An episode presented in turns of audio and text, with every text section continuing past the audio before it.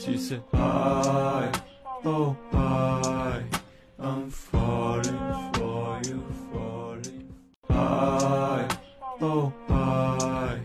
I'm falling for you, falling. 大家好，这里是二七物语，我是主播剁椒。大家好，我是老猫。今儿咱讲案件，然后今儿给大家分享一起发生在咱国内的案子，是一起失踪案，就是发生在十一年前的厦门。然后失踪的呢是一个女的，就是她从一个有着监控的繁华大街上就这么离奇的失踪了。甚至当时很多人啊，就刚听到这事儿的时候，觉得这可能属于邪门那范畴了。啊，差点就进了咱灵异节目里了。不过最终呢，警方还是成功的破获了这起失踪案。这事儿啊，就是还得从二零一二年的年底说起。就是当时有一个从外地到厦门打工的小伙子，叫李威，到厦门市湖里分局去报案去了，说自己姐姐失踪了，找不着了。是怎么回事呢？这李威啊，就是说他姐姐跟他一样是到厦门来打工的，叫李红。在十二月二十六号那天晚上，李威下班回家以后啊，就发现这李红没在家。他觉得稍微有点奇怪，就为什么呢？就是李红是头天，也就是二十五号那天啊，跟商场买了块手表，回来以后呢，就是怎么看怎么觉着不满意，等于当时跟店里啊是让人给拍过的，还是说？呃，没好好挑啊，就是到家以后啊，就觉得没那么喜欢，不满意了。哎，对于是呢，就想趁着二十六号这天啊，李红休息这天，就是他不上班嘛，去商场跟人商量商量，说看看能不能给换一块，然后重新选一块。你选一个价格差不多的，甚至你说再贵点儿他再可以补点差价什么的。所以二十六号这天啊，李维知道李红这一天应该就这么一个大事儿，就是到商场换表去。那按理说呢，就不至于都到李威下班回来了，他姐还没到家。于是李威呢就跟家是左等不来右等不来的，然后他姐一直没回来，就给李红啊打了个电话，但是他发现呢电话竟然是关机的，就是怎么打也打不通。李威说他姐有俩手机俩号，但是那天晚上呢这俩号都打不通，提示的都是已关机。不过因为李红的这个工作性质的原因啊，他是跟那个 KTV 工作的。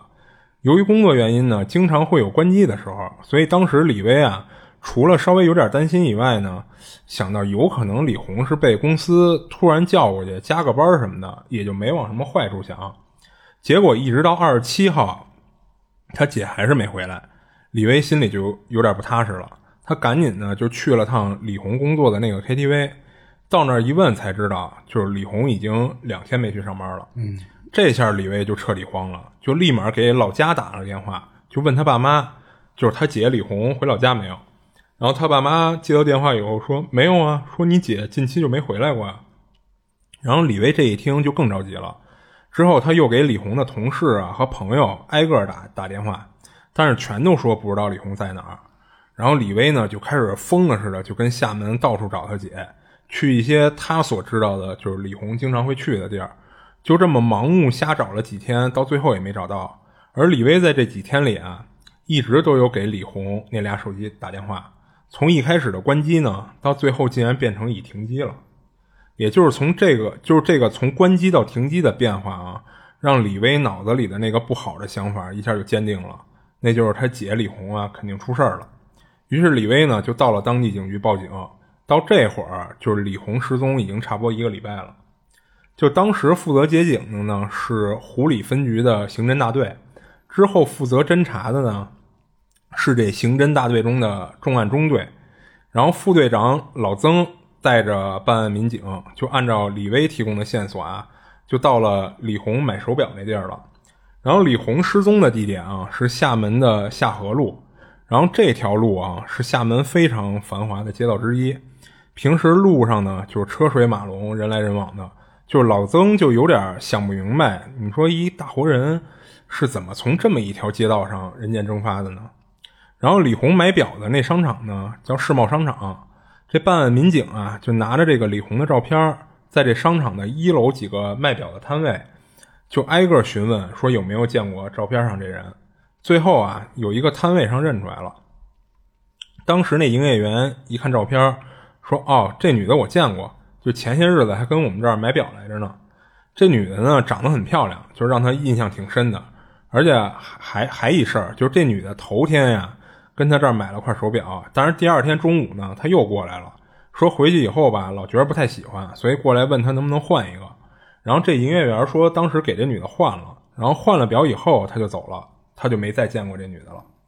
那既然有人跟商场里见过李红了，那商场的监控，你不说各个角落的吧，你大门的监控总归是能拍到李红进出商场的吧？所以呢，就是老曾啊，就是他们第一时间就找来了商场的这个监控录像，确实看到十二月二十六号这天，也就是按照李威和营业员所说的，就是李红第二次来商场换表，监控里拍到了李红是一个人进了商场，然后大概在下午两点左右。李红又是一个人走出商场的北出口的大门，然后监控就能看到李红出了商场，走到了马路边上，之后就走出了监控范围了。然后老曾他们呢，从这个监控画面分析啊，说判断不出来李红出了商场以后到底是说往东走还是往西走的。就是当时这个商场大门呢是正对着北边的，但是往北走呢，就是一条双向十二车道的一个大宽马路。这车道中间呢是有隔离带的，就是在商场门口这块还是没有缺口的，所以李红呢不可能是出了商场就奔北，直接就横穿马路了。啊，那假如李红想过马路，他也得沿着东西向的这个马路沿沿着走一段距离，才能有缺口和人行横道让他过到马路对面去。嗯，所以这会儿老曾他们就是要找往东和往西马路边上的监控。好找到李红出了商场之后又往哪儿走了，就是当时他们先是在距离商场北大门往东二百米的位置上看到了一个监控摄像头，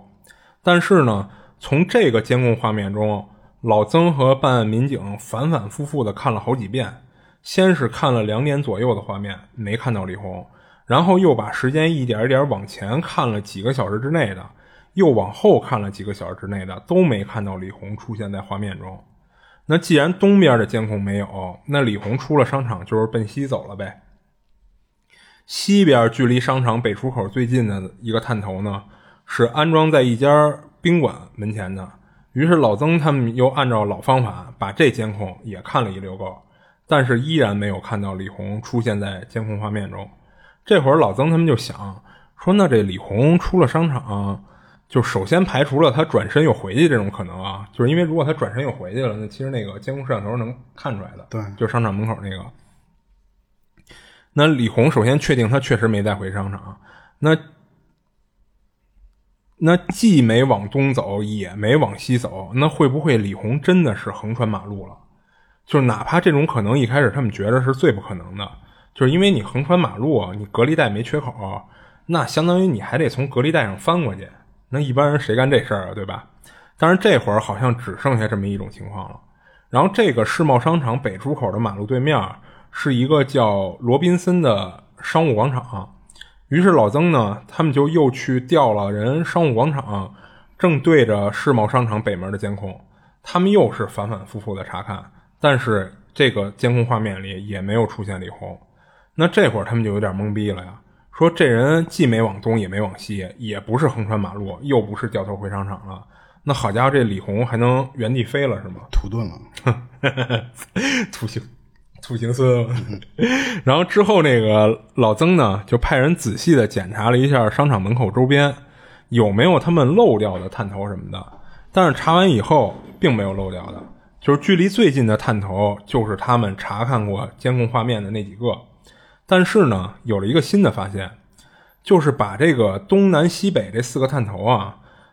他们所能监控的范围啊画出来，发现在这个四个探头的中间有差不多五十米见方的一个监控盲区。嗯，在这五十米内呢，是不会被这四个探头看到的死角啊。那也就是说，李红肯定就消失在这个盲区范围内了。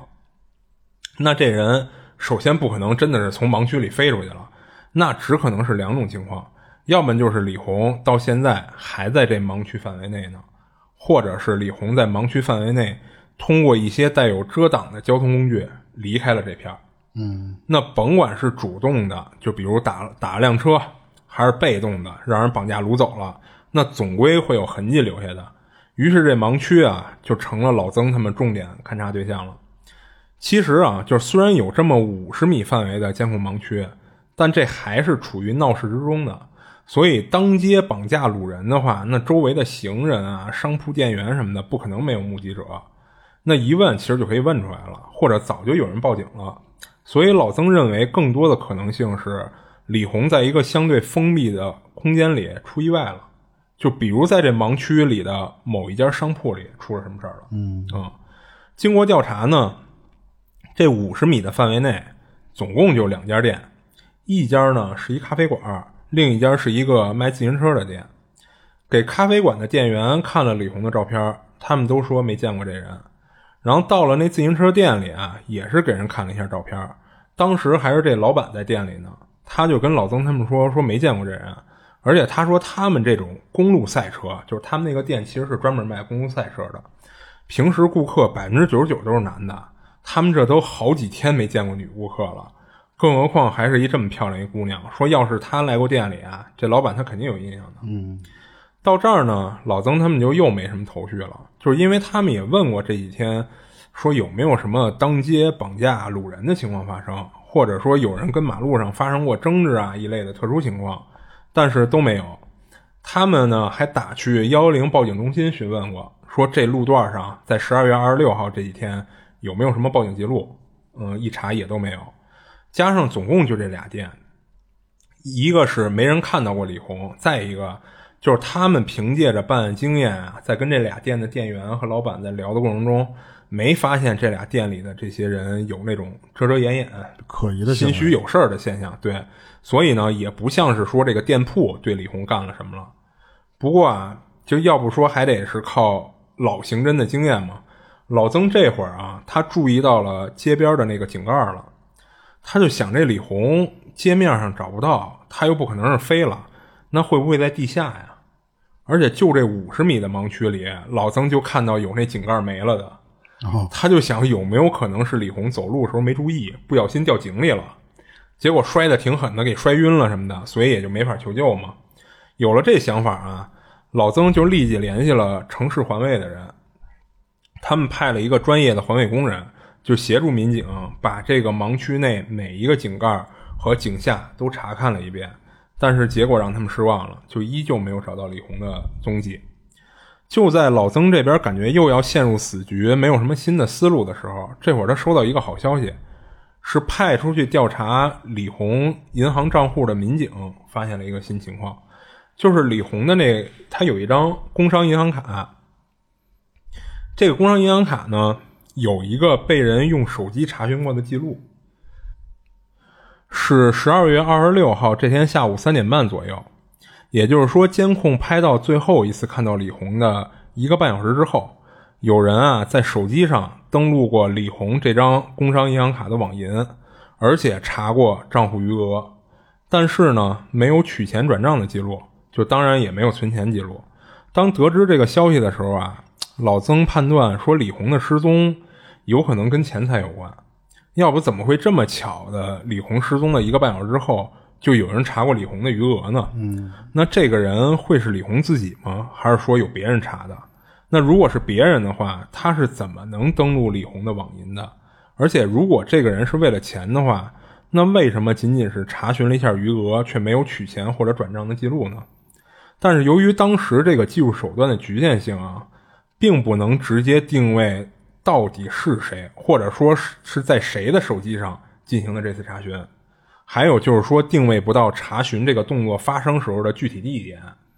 就是这人当时是站在什么地方查了一下李红的余额，这些其实按当时的技术手段是查不到的。之后啊，老曾他们对李威进行了一些问询，主要呢是想详细的了解一下李红的社会背景和社会关系。通过调查呀，他们了解到这姐弟俩呀，其实家庭条件挺一般的，生活也挺坎坷的。这个李红呢，很早就出来打工，然后就认识了前夫王成，俩人没多久就结婚生子了。但是呢，婚后啊，这夫妻俩不太和睦，三天两头的就吵架闹矛盾的，最后呢结了没几年就离了。离婚后啊，就是关于孩子的抚养问题，这李红没少跟这个王成发生冲突，甚至有时候会严重到大打出手的地步。就是俩人这孩子呀，是李红负责带的。李红因为打算跟弟弟李威呢一块到厦门去打拼去，他觉得这个东部沿海城市啊机会多，只要肯拼呢是有可能出人头地的。于是呢，就只能把孩子就留在乡下，让他爸妈带了。因为你说他这个本身他们就没多少钱，你还得带着孩子过来再再工作来，你平时也没人照顾这孩子呀，所以就把孩子给留乡下了。等到了厦门呢，这李红在一家 KTV 里工作，但是呢，李红不光是干服务员的工作，他还带有一定的陪酒性质的服务。嗯，那其实大家都明白，你陪酒小姐那肯定危险系数很大呀，就容易出事儿。等于这个李红的社会关系啊，没那么简单，有点复杂了。你想啊，他平时工作接触的就是三教九流的什么人都有啊。就在警方一一走访排查李红的这些社会关系的时候，又发现了新线索了。警方从那个通信公司那儿调出了李红手机的通话记录，就在这通话记录中啊，有了一个重大发现。他们发现，在十二月二十六号这天啊，李红跟一个陌生号码有过三次的通话。这三次通话呢，就是李红在失踪前最后的三通电话。从这三次通话的时间上来看啊，第一次通话是在李红还没到商场的时候给这个电话打过一次，啊，或者这个电话给他打过一次。然后第二次呢是在中午的时候，就是一点五十左右，也就是说这会儿啊，他应该还在商场换表呢，或者说还没出商场呢。而第三次呢是在下午两点多一点。也就是他刚从商场出来没多会儿，等于是打完这次电话之后没多久他就失踪了。嗯，然后警方通过这个通讯公司啊调取了这个号码的通话记录，发现这个号码从使用到停机总共就打过三次电话，就是打给李红的这三次，就有点跟那一次性电话似的。哎，对。而在李红失踪的第二天，也就是二十七号这天，这号码就停机了。等于这就很明显了，这个号码的机主极有可能就是嫌疑人。于是警方呢，立马就查这个号码的机主到底是谁。但是没想到的是，像你说的，这是一太空卡，嗯啊，就是那种跟路边上随便就能买到的不记名电话卡。就当时一二年那会儿啊，就是街边上随处可见卖这种电话卡的，就不像咱现在就都得实名制了。就是当时你只要掏钱就成，就什么都不用登记。所以等于警方从通讯公司那儿根本就查不到这个电话卡的机主到底是谁，就这种结果呢，就让警方太头疼了。等于好不容易有了一个重要的发现，但是线索到这儿就又断了。然后咱前面提过，就是因为警方啊，发现在李红失踪一个半小时之后呢，有人查过他的银行余额，所以当时老曾第一反应就是这是不是一个谋财害命的情况。但是后来呢，经过调查发现。这李红没什么钱，他本来家里就不富裕，挣的这点工资呢，有一很大一部分又寄回老家了，就作为他爸妈帮他抚养孩子的日常开销了。所以他那点钱呀，根本就不至于让人惦记上。那如果不是图财的话，那会不会是有人跟这李红有仇呢？那要是考虑到跟李红有矛盾这点上，那第一个值得怀疑的就是李红那个前夫王成了。咱前面也说了，俩人就是因为闹矛盾离婚的。离婚后呢，还因为抚养孩子的事大打出手过。那会不会是这王成又是因为跟李红吵架的时候，情绪一激动没控制住，就杀害了李红呢？哎，那我很好奇，他如果没有什么钱，他为什么就是他还会买表去？这个表会不会是别人送的还是什么的？有没有那种？呃，这块其实没有提到，但是就是咱从这个李红的经济情况上来说啊。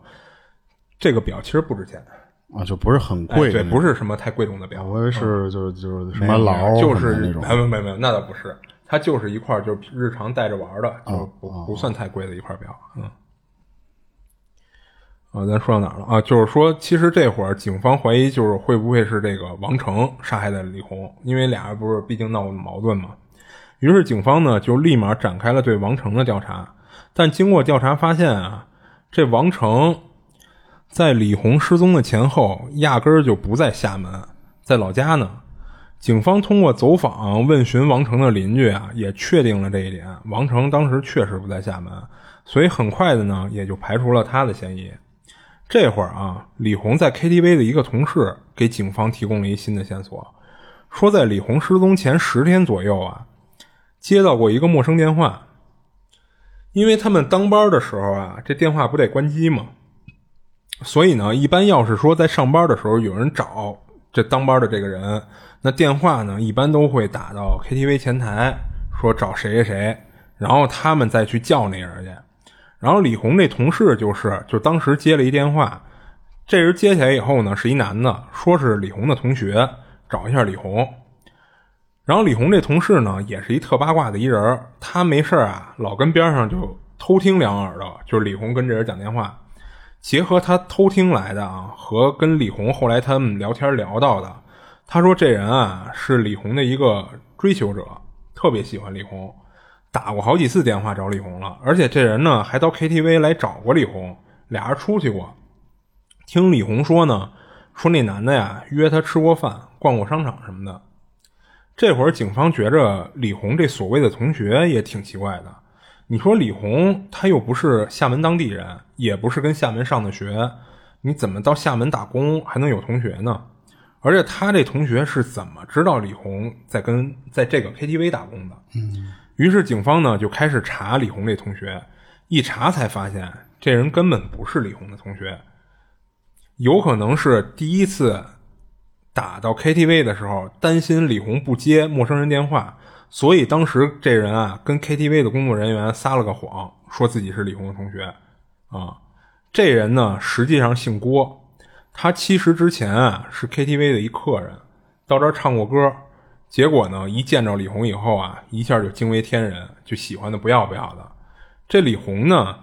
有追求者，其实一点都不奇怪，就是你别看他离了婚，还有一孩子，其实到失踪那会儿啊，李红也就二十四岁。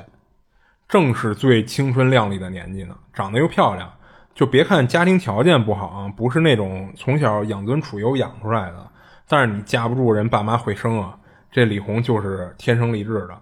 所以其实追求李红的人啊还是有不少的。就加上他工作这地儿呢又鱼龙混杂的，这小郭啊就是其中一个追求者，而且他疯狂的追求李红。但是李红呢，他可能是由于自己那段失败的婚姻经历。加上本身的这种工作环境啊，让他比较警惕，所以他其实一直没同意这小郭的追求。而且这小郭呢，性格不好，脾气特别不好，还还爱赌博，所以李红拒绝他，其实一点都不奇怪。而随着警方对这个小郭调查的深入啊，觉得这人越来越可疑了。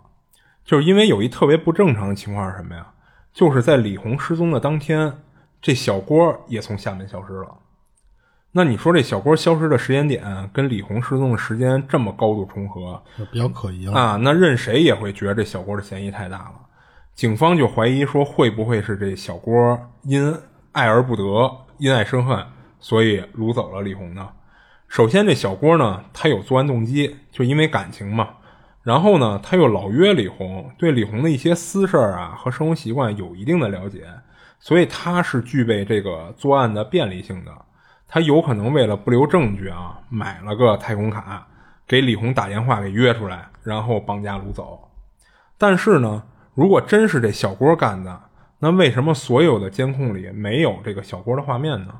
而在盲区那段路上也没有人看见过李红和小郭，那这是怎么做到的呢？警方当时还是想不通。不过这些想不通的点呢，并不影响警方继续调查小郭。很快的，警方就找到了这个小郭的下落，就是原来啊，他这会儿躲在老家呢。通过对他的问话呀，才知道这小郭在厦门玩消失，躲回老家，不是因为李红，而是因为他欠了一屁股的赌债。而且也查到了小郭在李红失踪的那天，其实是有不在场证明的，就是那天呢，他在厦门正跟一棋牌室里打牌呢。找到了当时跟小郭一块玩牌的那个牌友和老板，都能给他做这个不在场证证明。到此呢，这个小郭的嫌疑等于也被排除了。那这起案件调查到这儿啊，就几乎是兜兜转转的，就又回到原点了。警方这会儿呢，只能是围绕着那五十米的盲区这个线索思考，因为其他线索经过调查发现都与本案无关，而那个太空号呢，又根本不可能查到是谁。然后前面咱说过，李红在盲区里失踪啊，就是天上地下的警方都已经排除了，也排除了到现在李红还停留在盲区里的这种可能性。那他肯定是从盲区出去了。那既然盲区四周的监控全都没拍到，那只能是通过车出去的。然后警方通过调查发现啊，这个盲区里，首先它没有公交站的站点，所以他肯定不是坐公交走的。那只剩两种可能了，那就是出租车和私家车。警方通过查看监控录像啊，当时经过这个盲区路段的总共有二十多辆出租车。经过一一询问司机呢，都说没拉过这女的。哦，他就是一辆一辆找着了都。对，哦对，因为你想，他们有监控监控录像嘛，加上其实这些可以询问那个出租出租公司，嗯啊，就是你什么车在什么时间经过什么路段什么的啊，就一一排查以后，这些司机他们都说没拉过这女的，都是说那个长这么好看一姑娘，我要拉过我肯定能记住的，等于坐出租离开的可能性也就被警方给排除了，那就只剩下私家车了。但其实剩下的这一个也是调查难度最大的，警方就盯着监控看，就一个一个的数，发现案发时段经过那个盲区路段的私家车达到了上千辆，就加上什么呀？就一二年那会儿的那个探头啊，不是高清探头，挺模糊的，就是顶多勉强的拍下来车牌号。你要是想通过那个探头的回放，想看清楚车里坐的人，那根本就不可能。所以完全看不出来李红是坐在哪辆车里的。这会儿啊，所有的难点就都在怎么从这一千多辆私家车里找出来李红是坐着哪辆车离开的呢？然后一一排查这一千多辆私家车，这工作量大到基本上是不可能的。以老曾他们当时的人手来说，你就算排查完了，可能李红也已经没有任何生还的希望了。所以当时所有人都在想，有什么办法呢？就能有什么办法能就是解决这个问题呢？就还真让老曾想到一个，就是他觉着当时那个繁华路段，每辆车的车速其实是差不多的，因为你想你你行车那么多的情况下，你车开不起速度来，嗯，所以每一辆车的速度其实前后不会差太多，而盲区的范围呢，其实又是一个固定距离，啊、就五十米见方嘛，它长度可能都不到五十米，就那么一个固定距离。也就是说，每辆私家车开入开出盲区的时间，应该前后差不了几秒的。嗯啊、那如果出现某些车在盲区中花的时间比别的车多很多的话，那也意味着这车跟盲区里是停过车的，嗯，对吧？那这个方法能帮助他们大大的缩减排查范围，然后又经过了一个费劲的对比工作之后，他们最终锁定了一辆黑色的越野车，因为这车经过盲区的时间啊，比别的车多花了二十多秒，将近三十秒。那除了中途停过车以外，还有可能是中途发生过交通意外。不过真要说起来，那也不可能说你三十秒的时间就能处理完了，对吧？对，不过警方当时呢，也是说出于严谨考虑嘛，就给交警队打打了一电话，问了一下李红失踪那天那个路段有没有出过交通事故，得到的结果是没有。那这会儿就可以肯定，那辆黑色越野车肯定是在盲区内停下了小三十秒的时间，这个时间其实是够接上一个人的。然后到这儿啊，就是老曾就非常激动，他认为离李红失踪的真相啊就越来越接近了。之后详细的盯着这个监控画面看，终于是费劲巴拉的确定了这辆车是哪个牌子的，然后车牌号是什么。而且呢，虽然模糊啊，但是依稀能看出拍下来驾驶车辆的司机了，但是没有在副驾的位置拍到李红的身影。也就是说，这会儿还是不能完全确定李红就在这车上。不过呢，这车的嫌疑也不能排除，于是赶紧就通过这个车牌号就查到了车主信息。这车主啊叫王南兵，是厦门市思明区人，时年呢三十九岁。他跟厦门啊开了一家婚纱摄影店，这店的规模呢还挺大的，生意也不错。按理说，以王南兵的条件，不至于图李红卡上那么一点余额的。那难道是跟李红有私仇？就是虽然目前想不到这个王南兵犯案的动机啊，不过毕竟他那辆车还是接走李红的嫌疑车辆。于是呢，就通过全市的监控系统啊，就追查这辆车在当天的行车路线。嗯，调出来，在地图上一画，就发现这车的行车路线啊有点诡异。最后发现这车呢，就首先这车一开始啊是跟当天啊是跟这个厦门市里四处乱开，就是它那个行车路线特别的，就是没有目的地似的，对，特别的随机性。然后最终呢，就是查到这个车是开进了一个老小区里了，就开进去之后就没再出来过。这个老小区呢是那种七八十年代建的，就房屋比较破旧，小区的管理啊和基础设施也都特别落后。随后呢，他们就对这个小区的周遭啊进行调查，发现这小区里啊是一个监控都没有。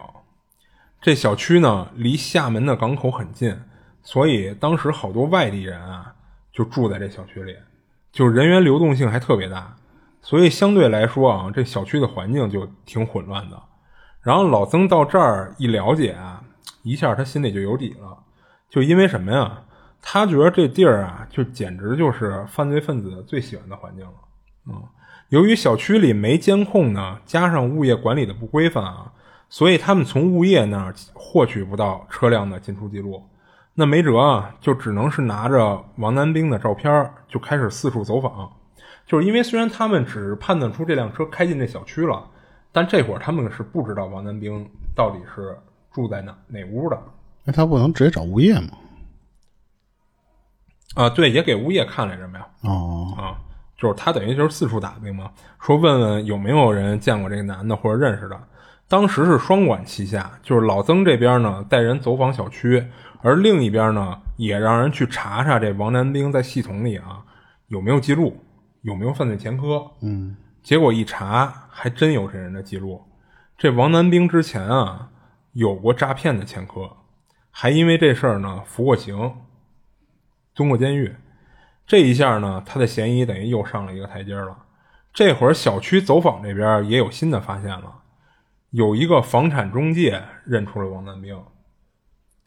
你看，其实这块你也能知道，就是为什么物业那边会认不出这王南兵了。嗯，因为你想，这个人他等于是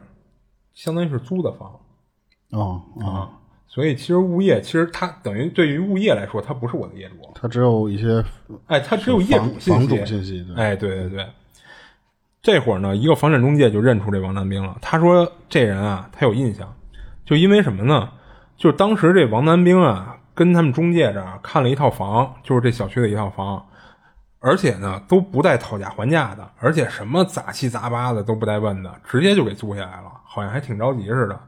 然后警方经过调查发现啊，这王南兵本身他自己有房子，他房子和婚纱店呢全都在厦门的最南边，但是他现在租房的这老小区，咱不说了吗？离港口非常近，等于是在厦门的最西边，就是俩地儿其实隔得非常远，就有点想不明白他跟这么老远租这么一房是要干嘛。之后警方呢就通过中介就找到了这个房子的房中房东，房东的一番话让警方觉得这房子租的就更可疑了。房东说，这王南兵啊，就住了十天左右就退租了，而且跟房东说多交的房租和那个押金啊，我全都不要了。房东一开始呢，还还以为说这人把他房子给怎么怎么着了呢，结果呢进去一看，发现房子打扫的倍儿干净，就整个房子里里外外彻底的清洗了一遍。然后房东说他往外租了这么多年啊，第一次碰上这么讲究的房客。然后老听老老曾一听这个，那没跑了，嗯，事出反常必有妖嘛，所以立马就让这个技术人员就开始对这房子进行全面仔细的勘察。最终果然是有发现，技术人员在厨房、卧室和客厅都发现了女性的头发，还在卧室的床垫上发现了三处直径在1.5厘米、呈滴落状的血迹。然后警方呢还动用了那种血迹搜索犬，这是警犬的一种啊，就是这这些警犬对血腥味儿特别敏感。警犬到了这屋子里之后啊，在很多地方都闻到了有血迹的气味儿，啊、不过呢，这些都不是肉眼能看出来的，就是明显是被清理掉了。之后，房东啊还告诉老曾了一个重要信息，说这王南兵在搬走的时候啊，不是他一人搬的家，还来了一个男的跟他一块儿搬的。就是通过房东对这男的的描述啊，加上警方大量的调查，锁定了这么一个人，这人叫陈堪枪，就是他也有前科。这男的呢和王南王南兵啊，就是在服刑期间，等于是跟狱里认识的，等于是狱友。调查发现呢，俩人出狱之后呢，几乎是没什么联系的。但奇怪的地儿就是，正好在李红失踪之前，俩人突然开始频繁联系。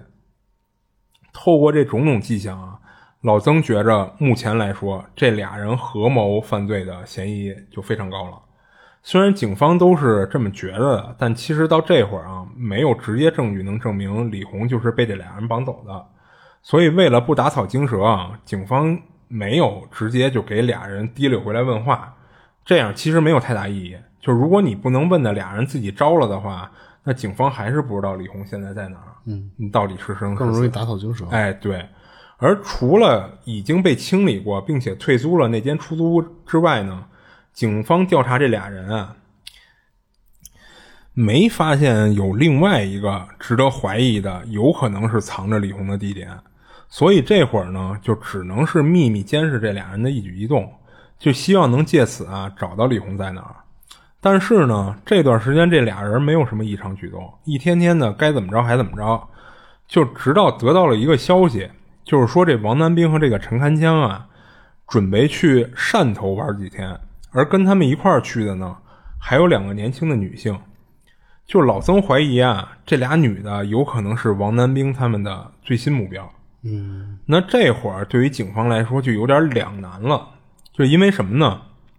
你说这会儿你抓不抓王南兵？抓了呢，没有直接证据能起诉他们，同时可能就再没有机会找到李红了。那你不抓呢？那那两个女性如果后边出了出了事儿怎么办？你怎么跟人家属交代？对不对？最后经过讨论分析啊，还是决定先把这俩人控制住吧。那毕竟还是那俩女性的人身安全最重要啊。就是当天老曾啊，就带着民警老早的就开始一路跟踪这个王南兵他们，一直到当天晚上九点多，这俩人带着那俩女的去吃晚饭去，老曾他们就扑了上去，一举就把这俩人给抓获了，然后带回警局呢，就接受询问。当天晚上带回去以后啊，老曾直接就开始了突击审问，但是呢，并不顺利。这个陈堪枪啊，是一副死猪不怕开水烫的架势，就是不说话。你问我什么，我都不说，反正你没证据。而那两个跟他们一块儿去汕头的女性呢，还一直在帮他们说话，说他们几个之间就是朋友，就是一块儿出去玩去了。眼看这件事儿没有进展了，警方又开始从李红失踪案下手，拿出李红的照片给王南冰这俩人看，就开始询问李红的事儿。但是俩人呢，还都是咬死了不说，还都说不认识照片上这女的。到这会儿，审讯啊就陷入了僵局了，似乎没法再进行下去了。警方其实是有点着急了，就因为什么呀？就按照这个治安管理处罚法上的规定啊，像这种不是罪犯，而仅仅是说以协助调查为由带回来问话的情况，是不能超过八小时的。嗯，就算情况复杂，有些特殊原因的，最多也不能超过二十四小时。所以，如果一直问不出有用的信息，或者说这俩人一直不招的话，顶多到了二十四小时就得给这俩人放了。所以你说老曾他们能不着急吗？然后老曾就想说，这会儿警方手里有用的证据，其实就只有那个收集到的血迹和毛发的出租屋。老曾一想说，干脆我死马当活马医，我带着这俩人啊去出租屋那儿。在那儿呢，我再问他们一些问题，没准能有奇效。老曾这会儿其实认为啊，可能李红已经被俩人给杀害了，那个出租屋呢，有可能是第一案发现场。所以这俩人呢，你既然他们之前不是那种连环杀人犯，没有那么强的心理素质，如果在他们杀人的地儿去问话的话，有可能他们就绷不住了。那个血迹没有验出来是谁的，是吗？呃，其实验出来了，就是李红的。啊、所以他怀疑说李红应该已经死了。然后到那儿以后呢，这个陈堪枪啊，依旧是保持沉默，什么都不说。但是王南冰经过这个老曾的一些问话之后，他有点绷不住了，他心理防线彻底崩溃了，于是，一五一十的就把这事儿来龙去脉就全撂了。然后这事儿是这样的，这俩人呢，跟警方调查的一样，确实是服刑期间跟监狱里认识的狱友。出狱之后啊，这个陈堪枪啊，还是跟以前一样，就是整天游手好闲的，就爱赌钱。王南冰呢，他还想上进一下。所以就弄了个婚纱摄影店，而且其实发展的挺好的。那这俩人又是怎么搞到一块儿去的呢？是因为这王南冰啊，他也有这爱赌钱的毛病。就是你别看表面上王南冰还挺能挣钱的，但是你架不住他全输在赌桌上了呀。所以到了二零一二年底的时候，俩人其实都欠下了巨额赌债，还不上了。就因为这个，俩人又勾搭到一块儿了，就商量说怎么能搞到钱。最后一合计，干脆咱绑架吧。那绑谁呢？俩人就把目标就定在了娱乐场所的女性身上了。就是因为他们认为啊，这些人有钱，而且呢还是单身。你加上娱乐场所鱼龙混杂的环境啊，容易得手。在案发的一年前呢，也就是二零一一年的时候，王南冰去 KTV 唱歌见过李红，当时俩人就认识了，就互相留了个联系方式。所以，当俩人决定绑架的时候啊，这王南冰第一个就想到了这李红。经过一段时间的准备啊，在十二月十九号这天，王南冰呢给李红打了个电话，就是约他出去一块儿喝喝茶、聊聊天李红呢没起什么疑心，因为这毕竟是自己的客户啊，所以就答应了。然后十二月二十六号，也就是案发那天，这个王南冰啊跟路边摊上买了一个太空卡。然后用这个号码给这个李红打电话，约他在世贸商场附近见面。赶巧了，李红那天正好去换表。然后李红从商场出来以后呢，就走到路边上就等这个王南冰。没多会儿，王南兵就开车过来接上李红，就开走了。而好巧不巧的是，李红当时等车的位置正好就是监控盲区。哦，啊，我还以为是他们已经勘探好了这个地方。他没有，这其实是巧合。嗯！之后，王南兵呢开车把李红带到了出租屋那儿。一进屋，他就跟陈堪枪把李红给控制住，绑起来了，然后就搜刮他身上的财物。在李红的包里啊，就搜到一张银行卡，然后就逼问这个李红密码多少。然后他们就在手机上登录进去查账户余额。结果令俩人没想到的是，李红卡里的余额只有几百块钱。嗯啊。当时俩人就气疯了，就把李红就拖进卫生间，就进行殴打逼问，甚至还用水果刀多次扎伤李红。但是呢，无论俩人怎么威胁，都没能从李红这儿榨出更多钱。于是气急败坏的俩人就一不做二不休的把李红给杀害了。到这儿呢，王南冰等于就把整个案情给交代出来了。但是啊，这相当于还是只有口供。光有口供是没法给命案结案的，你必须得有关键证据。李红的尸体呢，就已经被王陈二人给沉尸大海了，根本不可能打捞到。就是因为他们不是扔河里、湖里的，就就这直接扔海里了，那你怎么捞啊？就早不知道飘哪儿去了。那思来想去的呢，还是只能跟这命案的第一现场，就是这个出租屋里着手，看看能不能从这儿找到一些关键性证据。所以就再一次对这屋子进行了细致的搜查，而这一次真是功夫不负有心人，警方在卫生间里的塑料置物架上的一个特别细小的一个缝隙里，发现了一块非常微小的疑似是人体组织的东西。经过鉴定，这东西确实是人体组织，而且是属于李红的。哦，啊，最终呢，警方以绑架和故意杀人罪就正式逮捕了王南冰和陈看枪。这个案子到这儿就全都讲完了。哎，我特好奇有一点啊，嗯，就是咱们讲这么多案件了，如果我要是不想留下痕迹的话，嗯，就是我能不能做一个方式是什么呢？就是我如果比方说想想在这屋里灭口，嗯，我提前拿塑料塑料袋儿或者是那种塑料布，就类似于我现在墙上就是全糊上是吧？对，我不一定贴的这么瓷，但只要它能隔绝，就比方说血溅在墙上的这个、这一步就可以了。嗯，然后比方像厕所，我提前就拿塑料袋整个就是大塑料布，嗯，都铺好。其实这个呀，你这想法肯定怎么说呢？你看一些国外的那种犯罪片儿什么的，嗯，好多人都这么干。对啊，我觉得这个是不是就不会？当然，我这个肯定瞎想啊，就是说不会留下这种痕迹。嗯，对，然后你你相当于这样的话，你看他的这个案子的败露的地方，就是他们查到了血迹，嗯，对，对，除非我比当然当然就是说，除非我这个袋儿里边无意中遗漏了一地，啊、就是比如说，就是因为你最后你总得把这些都拆下来嘛，拆下来，然后甭管是找地儿扔还是怎么着，就假如是我都做得好的话，那其实是没法查到我在这个屋里做了这个事儿。嗯，但其实理论上来说啊，就是就是他们法政有那么一句话，但我不记得他怎么说的了，就是反正是说，你但凡有一个物体从这儿移动到另外一个地方，它中间必然会留下痕迹。或者是我觉得这个有一个地方容易败露，就是下水口，啊、因为你人流血的话，你滴了那些东西，你血总会找，不管是水池子那种地方，你冲手还是什么的，它可能能从这些地方都能检查到。嗯，他说如果要是连这个地方都可以杜绝的话，那是不是就是一个类似于完美作案？啊我就在这屋里杀的，你还查不出来？啊，有可能。其实那个，甭管是咱嗯、呃国内我不知道啊，反正国外确实有那种完美作案的，嗯，就是就是你几乎就找不到任何的这种物证啊或者罪证啊去去指控他，嗯、啊，就是哪怕你明知道这凶手就是他，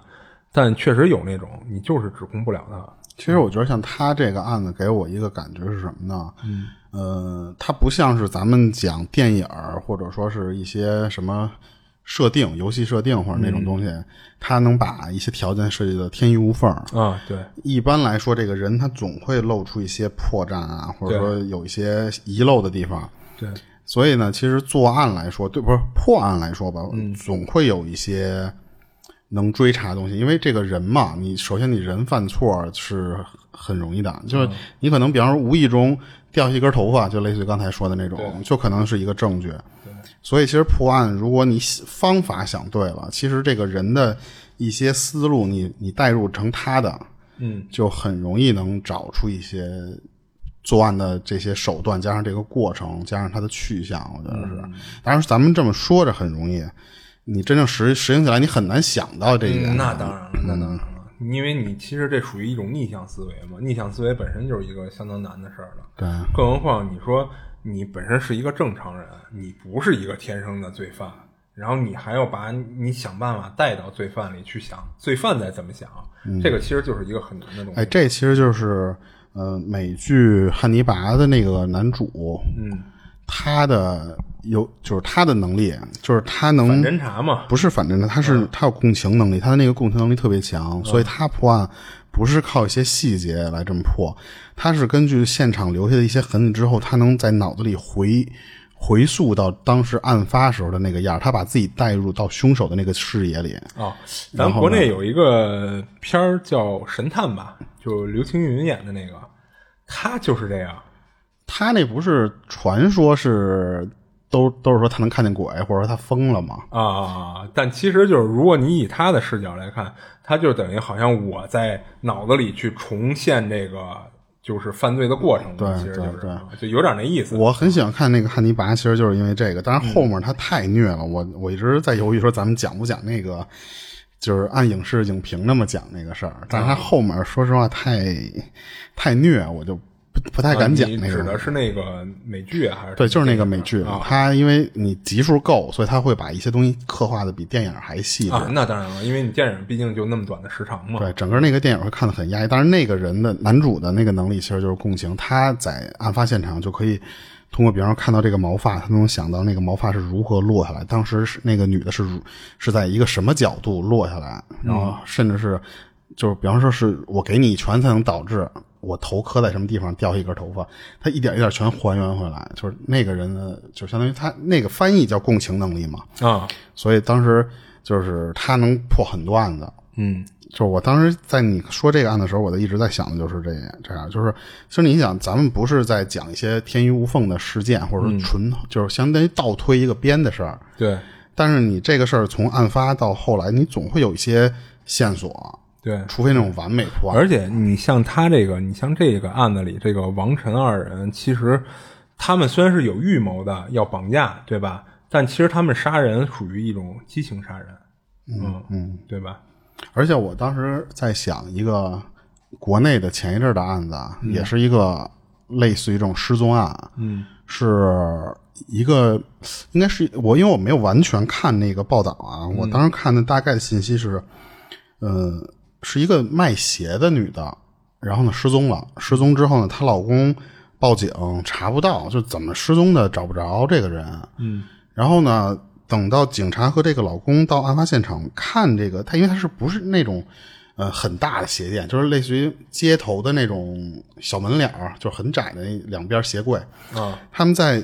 看现场的时候，突然发现有一双鞋，那个鞋不是他们店里卖的鞋，哦。因为他那个店里大大多都是女鞋、高跟鞋什么的，嗯。有一双男性的鞋就很哦奇怪。那太突兀了，但是那双鞋不是放在货架上，它是放在一个、会放在很就是比方说是一个拖鞋区域，嗯。很多人的那个鞋，因为就是可能我不知道那，哦。就可能有很多人会把鞋拖在那个地方。啊，是你换鞋的时候吗？对，但是呢，他们就在想说，这个那你说女鞋店怎么会有人把男鞋拖在这个地方，就很奇怪。嗯。最后他们就去查，最后发现是这个女的有一个情人，嗯。然后呢，这个情人把这个女的杀了，还给分尸了。哦。最后等于说那个男的挺崩溃的，一是媳妇儿死了，嗯，二是他居然他媳妇儿之前其实一直绿他，啊，有这么一个其实那个就是警察通过一些无意中的就是一些些细细节，然后一点一点抽丝剥茧他反推这个鞋大概一什么码，然后或者对什么什么，他因为他好像我看视频，我不知道他那个视频提供的资料是不是店里的监控，嗯，就是他可能能通过那个那双鞋是谁脱下来的，他就找到那个人了，可能是那么推你。像他这个案子里，我觉得最大的亮点就是查车速那个，查那个车在盲区停留时间，嗯，好帮助他们来定位到王南兵开的那辆车。就是当时虽然就是他们也有一定的运气啊，就是因为是有点孤注一掷的感觉。啊、对，就是因为是这样，就是说理论上来说啊，你这一一千辆车，你就玩命的加人手，就铺开人手去一一一查呗，你早晚会能查到。但是说实话，你这么着就有点对这个李红就有点不负责任了。嗯，就是你你你你合着不能我拖一个月吧？那这人肯定一个月都查不完。我记得当时《狂飙》里一个剧情对啊他们找货就是那种冰冻冷鲜冷鲜车，嗯同时在监控里看到了，好像是说本地车牌儿加上本地什么，在最近还在这就是已经缩小了一些范围查到了是有三十九辆还是多少？啊他们说这三十九辆反正差不多啊，是一上午能查两辆，一下午能查两辆，啊。就是一天也才四辆。哎那他还是一天是两辆，我忘了。为什么一天只能查两辆啊？因为你得，他这个车你得去，你得开车去那个地儿，你再问人家，你不能说是照了个面儿然后你就走，嗯你得问一堆东西，问完之后你再开车再去别地儿，这一上午基本上也就可能是两辆啊，对，这而且这还是就是说我人手都扑在这上面嘛。对，当然，你想，他这只是其中的一个重案组，就是其中一个办案的组，你不能我跟警局说我所有人手全扑在我这案子上，对吧？所以其实他们人手肯定是有限的。所以如果他们按正常方式去查这一千辆车，那就没边儿了。我其实一直很开始的时候啊，我很好奇的一点是，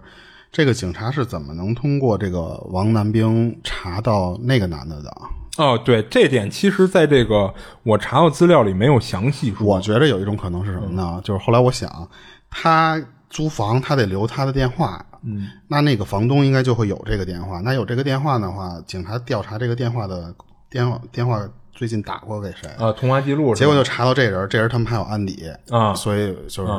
而且就因为当时我记得他这个案子里的那个素材是说，呃，就是一个是什么呀？那个房东，房东对这个人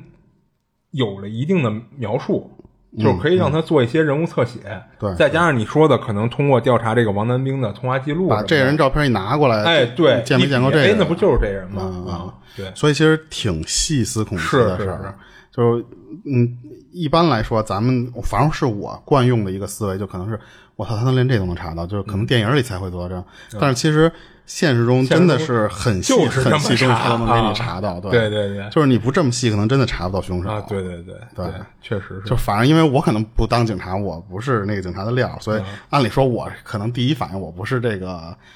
能能查到这个第二个嫌疑人的这个想法，就我第一想法肯定想不到这儿。嗯，但除非你可能是多年的警察，有这种经验了，对。你才能顺藤摸瓜摸到这个东西。所以就是有的东西还挺精彩的，就是。嗯，你想，而且你像这个这案子那个主办人那个老曾啊，他当时不是一去那老小区，他第一反应说这小区极有可能就是犯罪现场。嗯啊，就是因为这个当时这个环境什么的，加上他可能多年的经验，